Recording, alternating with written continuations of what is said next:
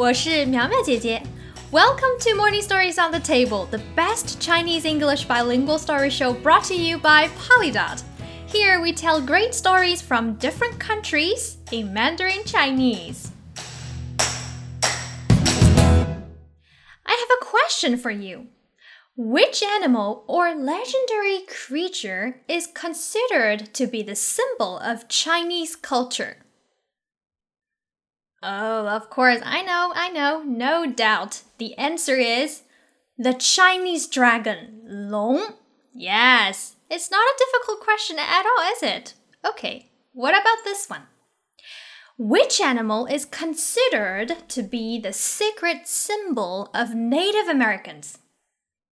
Well, the answer is the eagles. Ying Today's story is a legend from the Delaware natives.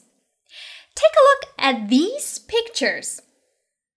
Can you tell which one is the war bonnet used to be worn by the chiefs of Native American tribes?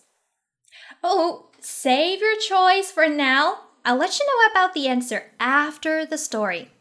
Now, without further ado, let the story begin.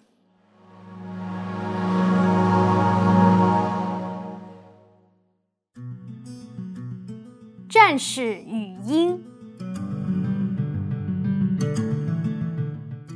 很久很久以前，生活在特拉华的印第安部落的人们相信，如果一个人能从一只活着的老鹰身上拔下一根羽毛，然后戴在自己身上，我的意思是说，佩戴戴在头上的意思，不是。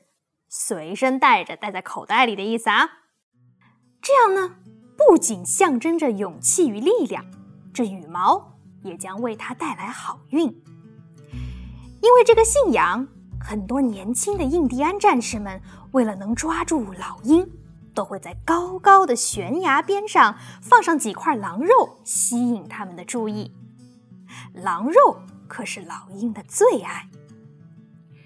在这些印第安的部落当中，有这样一位雄心勃勃又有点儿莽撞的年轻人。他打算去拔下一根老鹰的羽毛，装饰在自己的头冠上。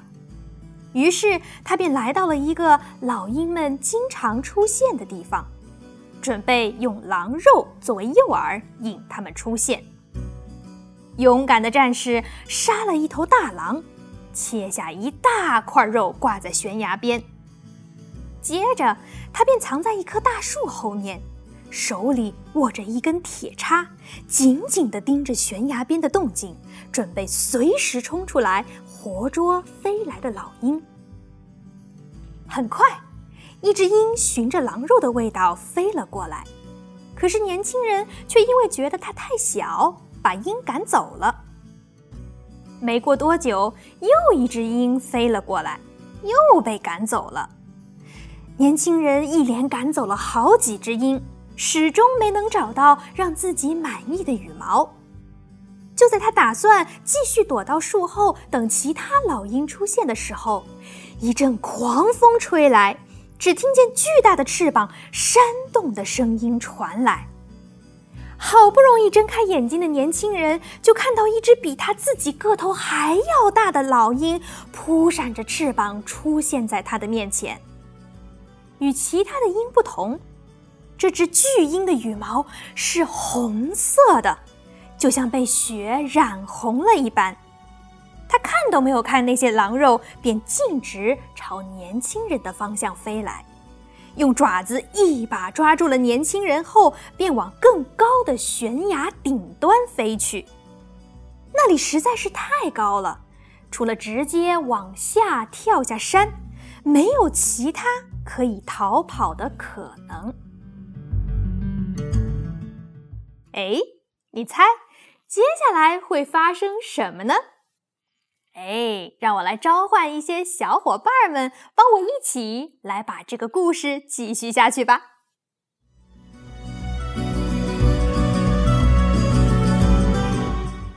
悬崖的顶端有一个巨大的鸟巢，鸟巢里有四只小雏鹰。这只血红的巨鹰把年轻人往鸟巢里一丢，开口对他说：“你就待在这儿照顾我的这些孩子们，等他们长得足够大，能够带你回到刚才我把你抓来的地方的时候，你就能回去了。我是生活在这里的老鹰们的首领。”你之所以会来这里，是因为你的贪婪与野心。你并不满意我给你送来的那些老鹰们的羽毛，那现在你就需要为你的贪心付出代价。我希望等你回去的时候，你能够欣然接受我们给予你的羽毛。在这个巨大的鸟巢里，除了照顾这几只雏鹰。年轻的战士也没有别的事情可以做，于是他便尽职尽责地开始照顾他们。就这样，他不仅获得了雏鹰们的喜爱，也渐渐获得了巨鹰首领的喜欢。时不时，巨鹰首领就会带着他抓到的鹿、兔子等野味儿来到鸟巢，给年轻人。和雏鹰们吃。几个月后，小雏鹰们一个一个都长大了，它们都会飞了。它们从雏鹰变成了年轻强壮的老鹰。和以前不同，它们会经常离开鸟巢，去外面飞行一整天。留下年轻人孤零零的看家，一个人待在鸟巢里的年轻人非常寂寞，便开始胡思乱想起来。那些雏鹰们会不会就这样一去不回，把自己丢在这儿，直到它饿死？这些雏鹰们现在长大了，会不会有一天把它吃了？这些老鹰会不会不遵守诺言？把它永远留在鸟巢，不把它送回去了。就这样，年轻人每天都在担心着。不过，他的这颗心没有悬多久。一天，巨鹰首领回到鸟巢，对他说：“我的朋友，我的孩子们已经长大，他们会带你回到那个我发现你的地方。”我会在一旁看着，确保他们安全地把你放在正确的地点。于是，两只老鹰用爪子抓起年轻人，便朝那个之前放着狼肉的山崖飞去。因为离鸟巢不是很远，所以他们很快便平安到达。就在那儿。年轻人发现了几根掉落在地上的老鹰羽毛，他非常高兴地带着这些羽毛回到了他的部落。Hope you enjoyed today's story, 战士与鹰. Now it's time to reveal the correct answer of that little quiz. The Native American war bonnet, which represents the power and authority, is this one. This is the only headgear made of feathers among all the four choices. You must have seen this kind of war bonnet somewhere when you visited museums. War bonnets appear in a lot of Native American related movies and cartoons as well. But did you know 你知道吗？你你你你知道吗？知道吗？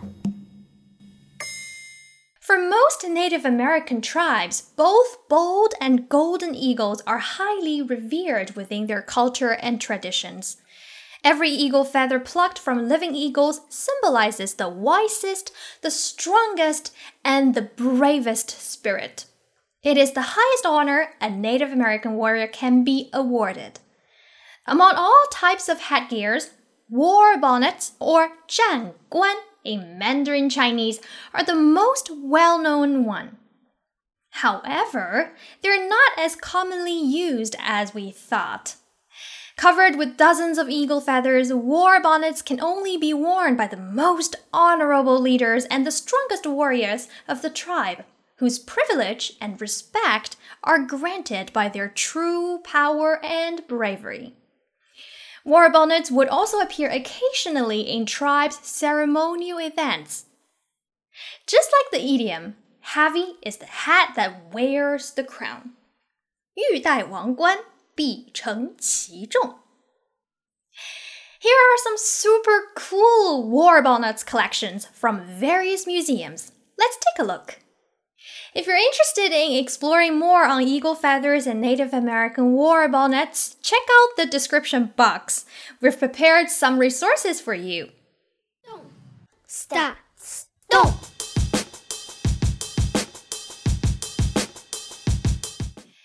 This week's verb is 折,折纸的折, to fold.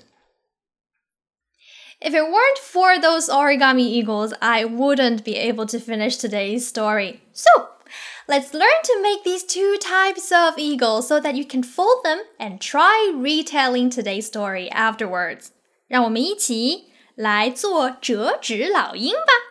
If you feel the clip was a little too hard to follow, we do have another step by step video for you. Scan the QR code here to get the link. You can also find the video on our Facebook page and Instagram account.